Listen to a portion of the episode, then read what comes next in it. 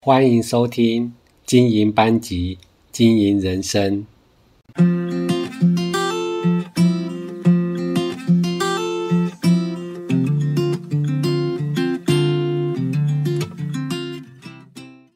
大家好，欢迎收听经营班级，经营人生的节目。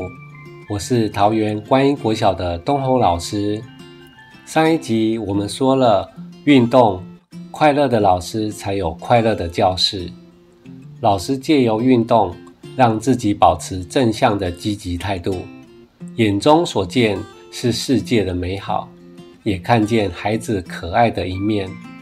稳定有气势的老师，能够让整个班级平静下来，平静则带来快乐。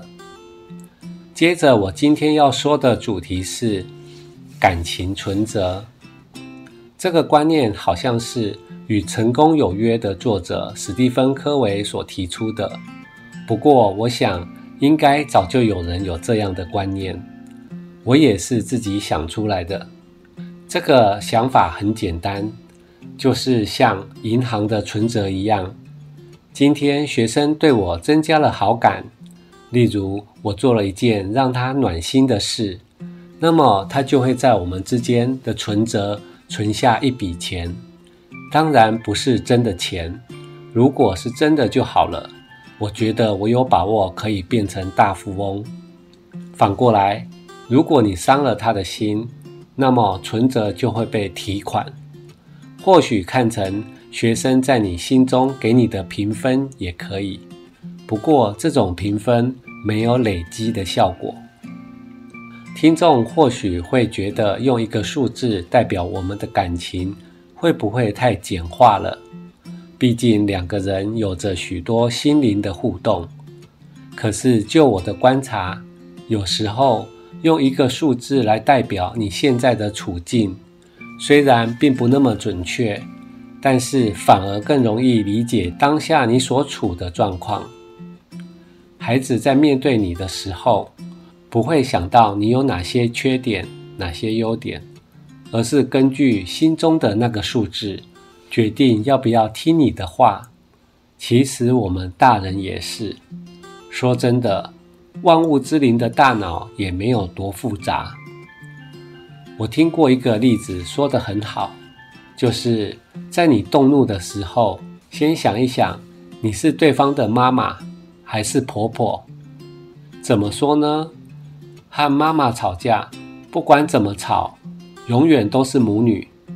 妈妈想念你，或是生病了，女儿也一定会回家的。可是如果跟婆婆吵架，可能永远都不会见面。这是因为妈妈从小辛辛苦苦的把孩子带大，把自己的一切都奉献给了孩子，在孩子的情感存折里面有太多太多的存款。永远也提不完，但是婆婆的存款可能只有那么一点点，甚至是零。我并不是要搬弄婆媳的是非，只是举个例子。当一个老师接到新的班级，你的角色就是像婆婆，而不是妈妈。仔细看一下，口袋空空，你的存折是零诶。不不不。一开始最好不要太超过，要求太多，你要有个心理准备。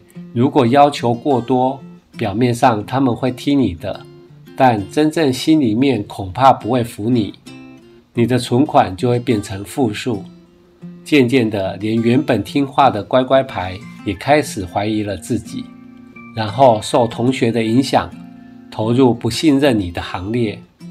这样下去就不好收拾了。那么要怎么存款呢？这也是我前面说了这么多集的目的了。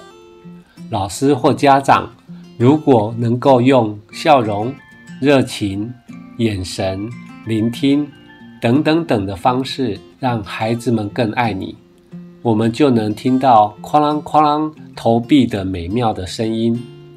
还有，我们班很有礼貌，而我是其中最有礼貌的一个。我对孩子和其他的大人都一样有礼貌，打扫也卷起袖子来一起做。承诺孩子的话一定会兑现，也毫不吝惜地给予称赞，说出我对他们深切的期望。我也要求自己当一个诚实、公平的老师，等等等。这样做，学生一定能够深深地感受到，在心里给你好多大大的赞，你的存折小猪就会一天一天的肥滋滋下去。把学生对我们的信任或者是感情，所有的正面看法，都当成是我们之间的储蓄。这本存折有分个人和全班的，这是会互相影响的哦。以前没有网络的时代比较好，但现在放学之后，同学彼此热络的在网络上公开自己的想法，而且讲的都那么的直白。没有再客气的，对老师的看法，哪怕是他个人的偏见，都有可能影响别人。尤其是一个班上的意见领袖、人缘好的那一个人，并不是说我们要讨好学生，只是很可惜，现在的现实就是如此。我们没有机会做任何的辩解，只能利用上课的公开场合。所以一定要全身的细胞都来帮忙，再美好的目标也要两只脚往前走。你是一只脚，学生是另一只。当他们不愿意配合你，你越急着往前，只会更容易的跌倒。虽然看不到有多少存款，但是老师应该都能感受到。如果很多，多到不能再多，那么就可以拿出来花一花了。此时，我会开始在班上推动一些需要努力的事情，例如要求他们上课更认真、更专注，坐姿更端正，好好磨练他们写国语的大意，加长作文的字数，或者是多跑一圈操场，多写一点数学功课，字写丑的话就再重写一次，等等等。从之前快乐学习的模式，进入了追求卓越的模式，趁机提升孩子们的各项能力。有时候我很忙，心情烦躁，真的会做错事，错怪学生，或者是发错脾气。而学生最不能忍受的，大概就是被冤枉了。所以这时候你会被那个学生扣分，还有他的朋友们。如果你有很多分，当然他们不会隔天就讨厌你，跟你作对。真幸好平时有烧香就有保佑。但是你信不信？如果来个三次，可能就信用破产了。我发现存折是存得慢，花得快，这也很符合心理学家所研究的。得到一百块的快乐，比不上失去一百元的损失来得深刻。损失让人难以接受，学生对负面的情绪特别敏感，会提领巨大的款项出来，就是这样的道理。所以，大人们一定要小心呐。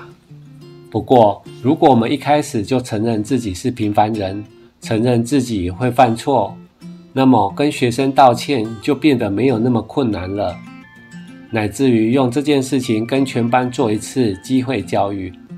跟大家说，做错难免，改过就好了。这样的坦白反而会在学生心目中大大的加分哦。你也可以来算一算，在孩子的心中，你们的情感存折已经存了多少了呢？如果你对我的另外一个节目《我们班每天写作文》有兴趣的话，链接就放在底下的资讯栏哦，请多多支持。最后，谢谢大家耐心的聆听，我们下次再见喽，拜拜。